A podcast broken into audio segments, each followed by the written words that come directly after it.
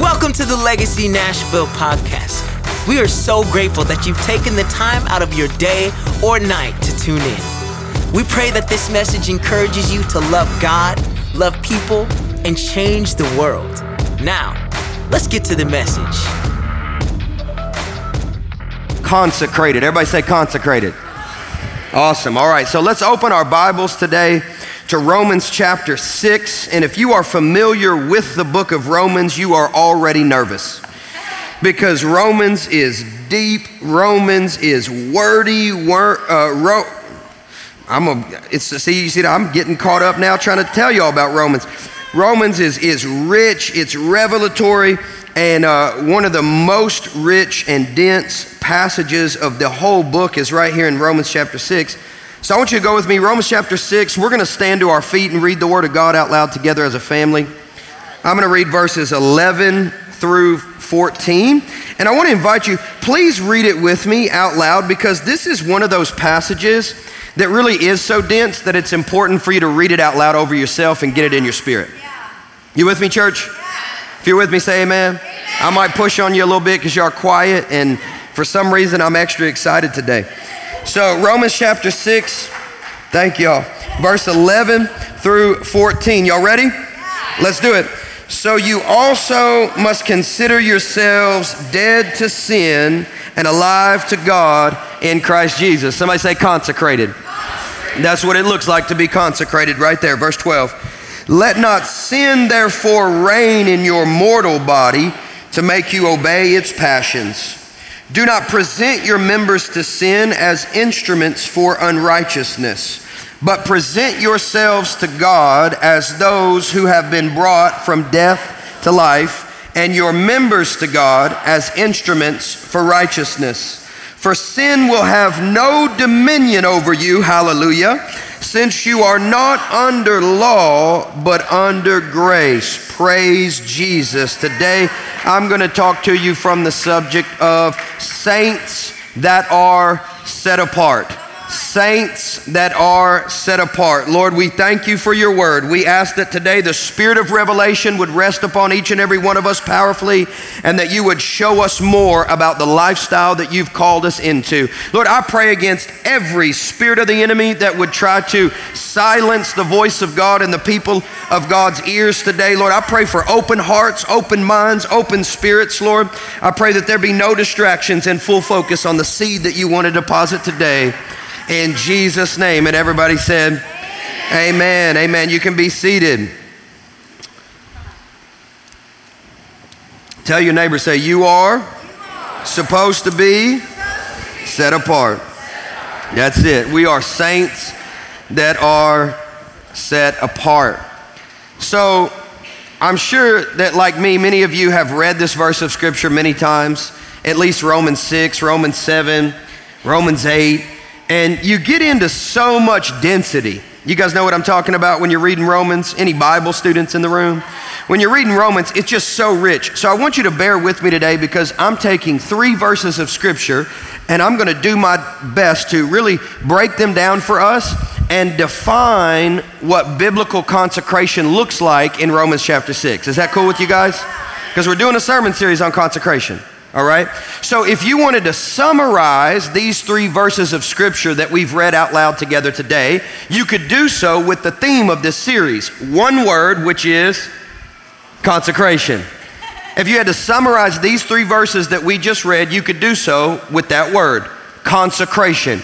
And it's about personal consecration. Let me give you a couple of definitions of consecration from three different Bible dictionaries. The first one is the Dictionary of Bible Themes, and that resource says consecration is the setting apart of people, things, and times or places as sacred for God to use. How many guys know that church is a consecrated thing, it's a consecrated place, and it's a consecrated time? We set aside 10:30 on a Sunday morning every 7 days the rhythm of our consecration and we say church is important to me and it is sacred to me and I have set it aside to give to God and for God to use as an instrument of righteousness in my life. Listen, you guys that come to church every Sunday, salute. I respect you, okay? Because that is something that I find to be just absolutely amazing. And I want to say good job for making the church a consecrated place. Here's the next one. The Evangelical Dictionary of Biblical Theology says that consecration is translated as consecrate, sanctify, or to make holy, which means separation with relationship to God. Let me give you one more. Holman Illustrated Bible Dictionary says this Consecration is the persons or things being separated to or belonging to God. They are holy or sacred. They are set apart, there's that word again, for the service of God. So when you look at all three of these definitions, there's one word that really stands out to me. Maybe it stood out to you. You know what that word is? Separation. Separation. So, what we're learning here about consecration is that if we are to be a consecrated people, we are to be a separated people. Does that make sense to you? If we are to be a consecrated people, we are to be a separated people. Now, consecration doesn't just mean separated from something, it also means connected to someone. So, as we talk about being separated and we talk about being consecrated, I don't want you to respond to me like oh boy did in Remember the Titans when he was asked, Is football fun? And he said, Zero fun, sir. Y'all remember that? I was thinking about that when I was studying this because I was, I was thinking about your faces when I began to announce consecration means separation in Jesus' name. And I thought, people are going to look at me like I'm crazy. Like, that don't sound like fun, man. Separated? Separated from what? I don't want to be separated from stuff, especially things that I enjoy. I don't want to be set apart from things that I have fun doing. I don't want to be a separated person. Yeah, but you want to be a consecrated person, amen? amen? Well, consecrated people are separated people, and they recognize that God has called them to be separated from something. So, when we see here, by definition, consecration means separation, we must ask ourselves the question what has God called me to be separated from?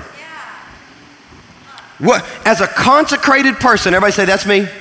That's, that's, you as a saint of the Most High God in Jesus' name.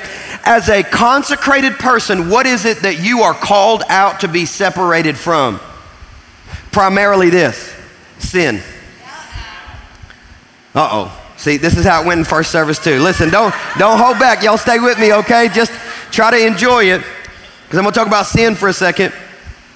But as a consecrated person, God has called us out and set us apart so that we might be separated from sin. Sin. Romans 6 11. We read this verse first, and I want to read it to you again. Verse 11 says this So you must consider yourselves dead to sin. Dead Wow, those are big words, aren't they? Dead to sin. You ever looked at somebody before and said, You're dead to me? Not y'all, because you're, like I said, you're saints. You would never do that. You're saints that have been set apart. You'd never say that to anybody in a mean spirit. You're dead to me. But listen, some of us are more willing to put away relationships than we are willing to put away sin because the Bible tells us here that we need to consider ourselves to be completely dead to sin. Look at your neighbor say, Consider yourself. Isn't that an interesting way? Uh, you know, of encouragement, consider yourself. If you look at the King James Version, you know what Paul says? Reckon yourselves. Now, I don't know if you grew up like me. I grew up southern in the sticks of West Kentucky, and I heard all the time, well, I reckon. Y'all ain't never heard that before, have you? Well, I reckon so. What does that mean? I've decided. I've made up my mind. I've chosen to. I reckon. So, whenever Paul tells the people of God, I want you to reckon yourselves dead to sin, what he's saying is, I want you to decide. I want you to make a choice. I want you to determine that you, as a consecrated saint, are completely dead to sin and all of its power. Make up your mind today in Jesus' name that you are completely dead to sin and its power. Well, I reckon. I reckon I'm dead to sin. How about you? Somebody say, I'm consecrated. What does that mean? Say, I'm dead to sin. In Jesus' name. All right, so what is sin? Let's go a little deeper. What in the world is sin? Uh, can I tell you, sin is not what you think it is. Sin is not what you say it is because we in ourselves have no power to define sin. We have to receive our definition from God as to what He says that sin is. See, sin is not subjective like that, where you can say, Well, I didn't really feel like it was that big of a deal. I don't actually think that it's really a problem. You know, I'm a good person and everything. Yeah, but did God say it was sin? Because it's not up to you to determine if you've engaged in activity that are, that's actually sinful. That's up to God, and He's revealed that to us through His Word. So we got to be faithful to study it and to read it. But hey, I know some people, and I ain't going, you know, I ain't going to call them out. Don't elbow them if they're sitting next to you. But they refuse to read the Bible because they don't want to be held accountable for what they've learned. So we have to understand is that God has all authority. We know that to define any term that we talk about. And he defines sin over and over and over. And despite it being a vast biblical concept, I want to give you a short definition of what sin is. Sin is simply this it is being wrong before God. Sin is being wrong before God. So we have to ask the Lord, what do you say is right? What do you say is wrong? If you look throughout, if you look throughout Scripture, you'll, you'll notice a few other things. Sin is wrongdoing. It's considered transgression against God. It's a failure to do what is right. It offends. It's lovelessness towards other people. It's rebellion against God. It's when the heart gets inclined towards corruption and evil, and etc. and etc. and etc. But one of the best scriptures to define what sin is, in my opinion, is Romans chapter 14, verse 23. Check this out. If you do anything you believe is not right, you are sinning. That didn't, that didn't do for you what it did for me.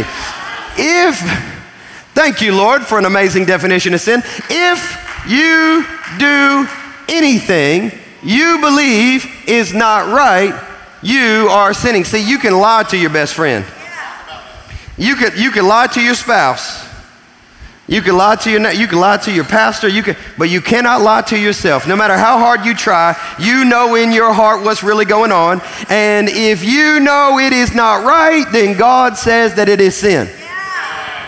Are we on the same page now? Awesome. This is a, this is a heavy word today.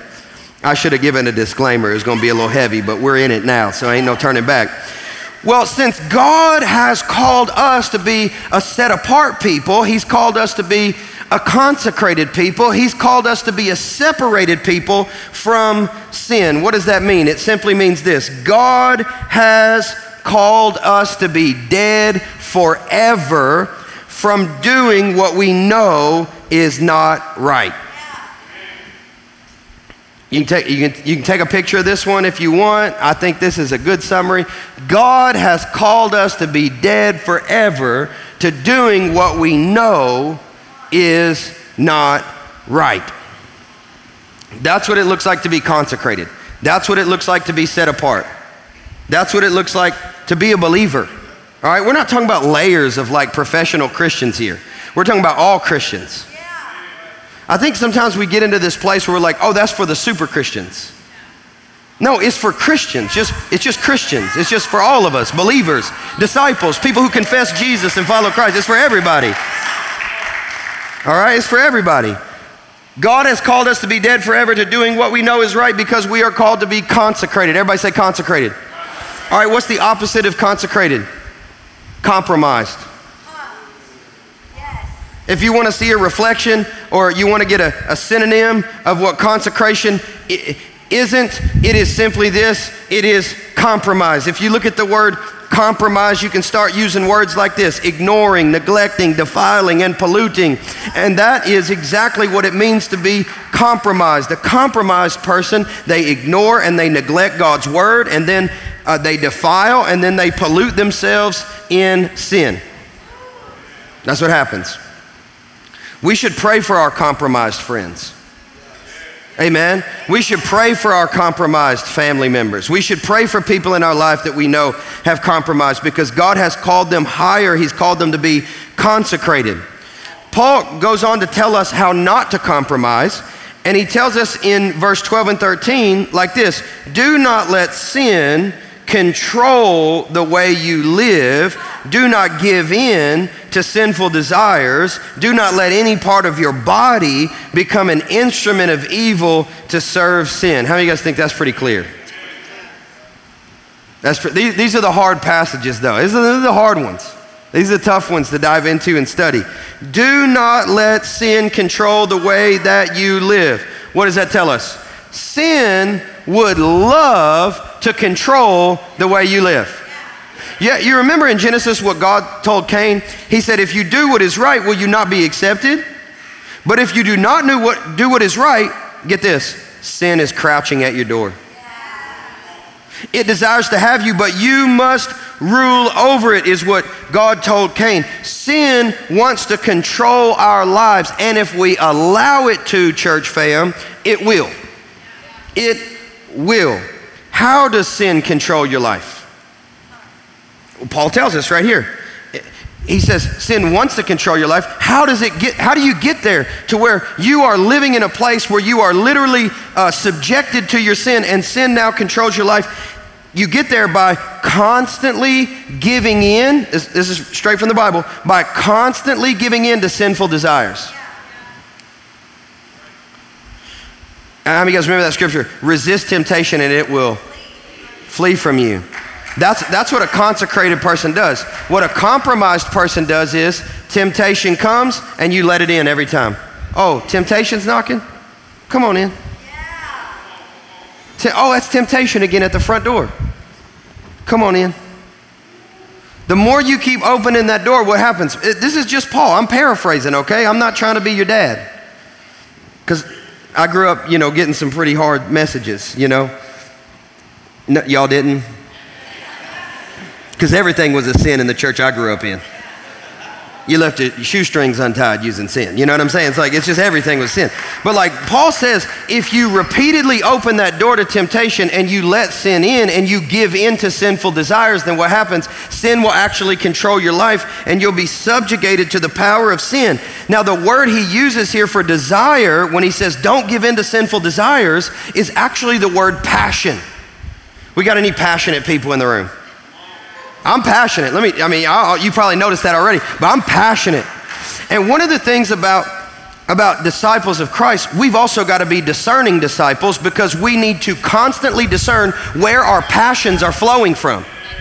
Because passion always flows from one of two places it either flows from our flesh or it flows from faith. So we need to be discerning whenever we are hit with passion, when we're overcome with desire, we need to be discerning. Stop and think what is the root of this passion? Is it my flesh or is it faith? Because if I will lean into the desires of my faith, then I'll move towards con- consecration. But when I lean into the desires of my flesh, then I lean towards compromise. Are you with me this morning, church? Are, are, are is this helping you at all? Does this feel like a Sunday school lesson? It's okay if it does, it's all right. But th- my point here is when we constantly give in to sinful desires, then what we do is we enthrone our flesh and we make our flesh our final authority. So while we say, I'm a Christian, Jesus does not sit on the throne of your heart. Your flesh does. This is why we do what we did this past week. We are we fast, we push away the plate because we're informing our bellies that our stomach is not our God. You with me? So this is what Paul is teaching us to do. It's, he's, not just, he's not just giving us a keynote presentation, he's actually giving us tools to be empowered to live a life that Christ paid for on the cross for us to experience this abundant life that God paid for. We so rarely experience it because we're living under the weight of our sin. And Paul is explaining here you don't have to do that anymore. You don't have to live under the weight of your sin. You don't have to live in sin cycles. You can actually get out of that. You can get off that hamster wheel. You can be free of the power of sin in your life. That's what the gospel is. The gospel is not seven steps to success, like we're gonna make you a more efficient sinner. We're going to make you just a little bit happier, but you're never going to get free from the weight of sin in your life. The gospel is that Jesus Christ paid for your salvation on the cross so that you could be separated from sin to the point where you are asked to choose in your mind, I'm dead to sin. I am dead to sin. I don't have to live the weight of sin anymore. I'm dead to it. It's dead. Amen. I'm encouraged. I don't know if you're encouraged, I'm encouraged. And so Paul, Paul goes on, you got to catch this real quick. Paul goes on and he says, Here's what happens when you constantly give in to sinful desires. You may start making internal compromise, but you're eventually going to be making external compromises. No longer are you going to be acquiescing here, but you're going to do that with your physical flesh. You're going to do that with your body. Wickedness, it, it, starts there. It's that internal compromise, and then ultimately it, it becomes external compromise. Paul literally says, yielding your physical bodies to become servants of sin, not servants of God. And that, church, is what we as consecrated people are called to be dead to. All right? This should have no place in our life because we've been set free by the grace of God. We are set apart. Paul goes on Man, I, w- I wish I had like six weeks to teach this because it, I think it's that rich, it's that deep. But if you look at the, the last part of verse 13, which we read, Paul reminded the church, he said, Yeah, but you're not under law, you're under grace. Right? And like I said, we could do a whole sermon on law and grace, law and grace, all the contrasts and all that. I'm not going to do that, but let me give you one point real quick. Why does Paul remind us you're not under the law?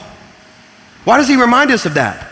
Because he knows that we know that the law has no power to free us from sin. Hey, don't forget. Here's why you can be free. Here's why you can walk out your salvation and be free from sin because you're not under the law anymore. You're not subject to the law. The law has no power to free you from your sin. You are under grace. So here's the big difference Grace, on the other hand, woo, thank you, Jesus, has the power to free me from my sin. Law doesn't have that power. Grace has that power. And that's why Paul is reminding the church hey, don't forget.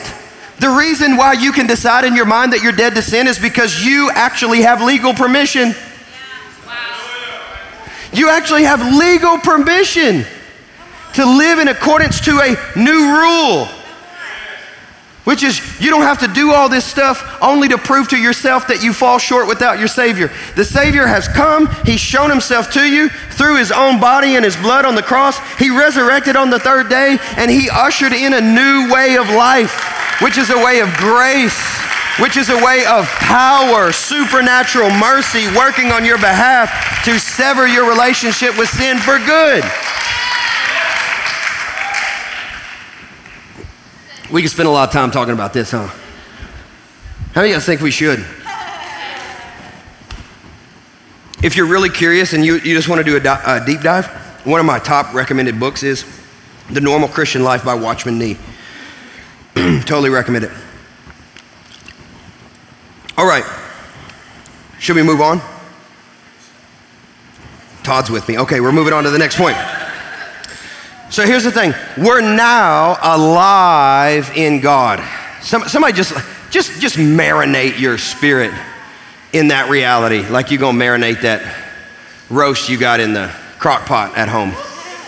Just bathe in it for a second. Just say it over yourself. Say, I am alive in God. Ooh, does that do anything for you? Wow. I used to be dead. But now I'm alive in God. Look at Ephesians chapter 2. I'm going to read a whole bunch of scripture real quick. Once you were dead because of your disobedience. How many of you guys were there? Me? Why, why were you, you were disobedient? Why? Because you had all kinds of sin. You used to live in sin just like the rest of the world, and you were obeying the devil, the commander of the powers in the unseen world. He is the spirit at work in the hearts of those who refuse to obey God. Everybody say compromised. Compromised. Uh, devil's working.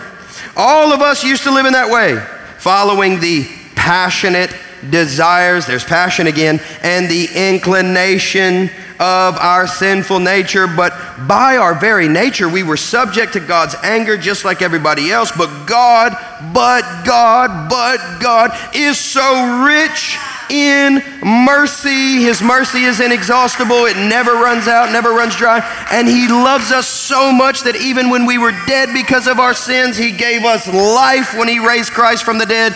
It is only by God's grace that you have been saved. For He raised us from the dead along with Jesus, and then He seated us with Him in the heavenly realms. Why? Because we are united and cannot be separated from Jesus. Man, it's a good day. This is a praise God. Thank you, Jesus, that we get to be completely united and sit down in the heavenly realms. I am disconnected from the power of sin in my life because Jesus is my Savior. I have died to sin. I am alive to God. I have resurrected with Jesus, and I am positioned and seated in the place that He is in. I hear you, Pastor. I hear you, but sin is just too powerful. I don't think I'm going to be able to do it. I don't think I'm going to be able to get free. I thought you might ask that, so I want to give you two quick points. I want to give you two real quick points. Uh, There's really two quick points. It's very two. They're very, very simple, but they come to you right from Romans chapter 6. All right, so I'm not making anything up. This is not my life advice for you. I'm not your life coach. I'm just reading it. I'm just reading it, okay? Here's number one. As a consecrated people, we're to do this. Number one, offer yourself to God as somebody who saved your life. I think it would do us so well if we would remember Jesus saved my life.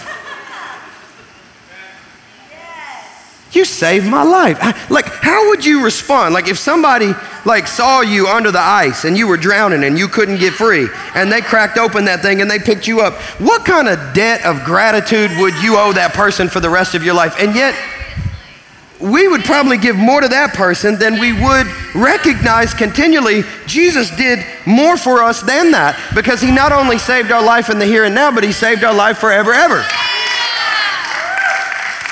So, can I encourage you? Don't move off of praise. Don't move off of gratitude. Don't move off of thankfulness. Stay in that position and present yourself, verse 13, present yourselves to God as those who have been brought from death to life. That's what he's saying. Offer yourself to God as someone who has saved your life. This all starts in submission. Everybody say submission.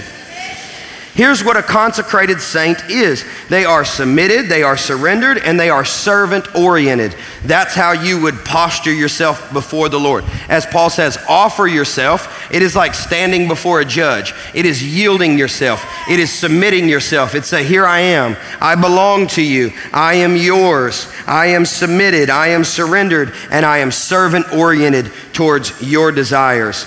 In Romans chapter 6, verse 22, we didn't read that today, but if you were to just turn one page in your Bible, you'd read this. But now that you have been set free from sin and have become slaves of God, what?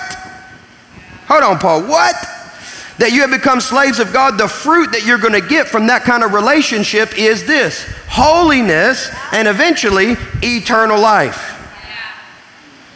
I know that's a harsh term, and we don't use that term ever positively, but what does it mean? A slave is simply somebody who belongs to somebody else. And the reality is, if you are a Christian, you belong to God. The reality is, if you are a disciple of Christ, you belong to Christ. Like you are no longer your own Lord. We're all on the same page about that, right? As we say, King of Kings and Lord of Lords. Like you are no longer in charge of your own life. We're all on the same page about that, right, guys? Like He is in charge, He's in the driver's seat. You with me? Jesus is Lord is probably the best three words to use when summarizing the gospel. And that means that every other knee will bow and every other tongue will confess this is truth. Jesus is God. Here's number two yield your physical body to God for holy behavior only. Now, I know, like, that right there is just, I'm, i might lose some people, and I'm. I'm just reading it, all right? Don't shoot the messenger. Verse 13, Romans 6. Present your members, that's the body, that's the physical body, that's the flesh, all right? And I'll leave it up to you, and you can use your imagination about all of your members that need to be presented to God as instruments for righteousness, okay? So let me read it in the NLT because it says it like this. So use your whole body as an instrument, there's that same word twice, to do what is right for what? For the glory of God. Now, here's what's interesting about that word instrument it's the same word that we have for weapon. So, what is Paul teaching us? Is that our physical bodies are actually weapons of either wickedness or worship. And we get to determine what they're to be used for by deciding am I going to surrender to him or not and at what level am I going to surrender to him because coming into relationship with Jesus does not look like just surrendering your spirit. Oh, well, I'm saved. My spirit is clean. I'm all good. No, no, that's not lordship. That's religion. I'm saved. I can do whatever I want. If I had time, I'd go into the next chapter or, or, or, the next section, actually, of Romans chapter 6. Should we go on sinning then? God forbid we go on sinning. Why? Because I've now yielded myself to God. He is Lord not only of my soul, but He's also Lord of my physical body, my life. How many of you guys could agree? This is tough. That's why Romans chapter 12, verse 1, and I'm closing with this. And so, dear brothers and sisters, I plead with you, give your bodies. They didn't say give your mind, give your soul, give your heart, give your spirit. Give your body, not your imagination, your creativity. Give your body to God because of all that He has done for you. There's that gratitude piece again. When I'm really fully possessed with the gratitude that God truly deserves for what He's done in my life, I have no problem saying, Here's my body too. What you want? You want my money? You, what you want? Whatever you, you saved my life. What is it that I could rightfully ever hold back from you? You are the King of kings and the Lord of lords. You are the Alpha. You are the Omega. You are the beginning. You are the end. You are my creator. You are my Savior. You are my provider. You are everything, all in all. You are that. What dare I hold back from Him? He is Lord. Let them be a living and a holy sacrifice, and He will find it acceptable. And this is truly the way to worship Him. Isn't that interesting? This is truly the way to worship Him. Yeah, I hear you singing, but God wants the body. He don't want just your voice. He wants the whole sacrifice. He don't want just your money. He wants the whole sacrifice. Oh, I give. I give. I'm fine. No, no. He wants the whole sacrifice. Well, I write a Christian blog. Well, thank you for your brain. But he wants the whole sacrifice. Well, I serve. I serve kids. Okay, thank you for your hands. But he wants the whole sacrifice. Like it's not just enough to par- portion it off. Oh, well, you know, a little bit of that, a little bit of that. Listen, we've lost our gratitude. We, we've fallen out of touch of what Jesus has actually done for us, and we need to get reconnected not only to what He's done for us, but also what's available to us as a result. And that's why I want to leave you with this final comment. And I dare you to take a picture of it and pray it over yourself every day after you get out of the shower. It's the last one. There is more power working for you to be holy than power working against you to be sinful. All right? Come on, let's stand up. There is more power working for you to be holy than power working against you to be sinful. How many of you guys feel more free than when you walked in here? You know what's good about this? None of it is the result of the work of the flesh. There's nothing that you could do to make grace any more powerful, and there's nothing that you could do to make grace any less powerful. Jesus set the standard and defined the term grace, unmerited favor, God's righteousness imparted to you.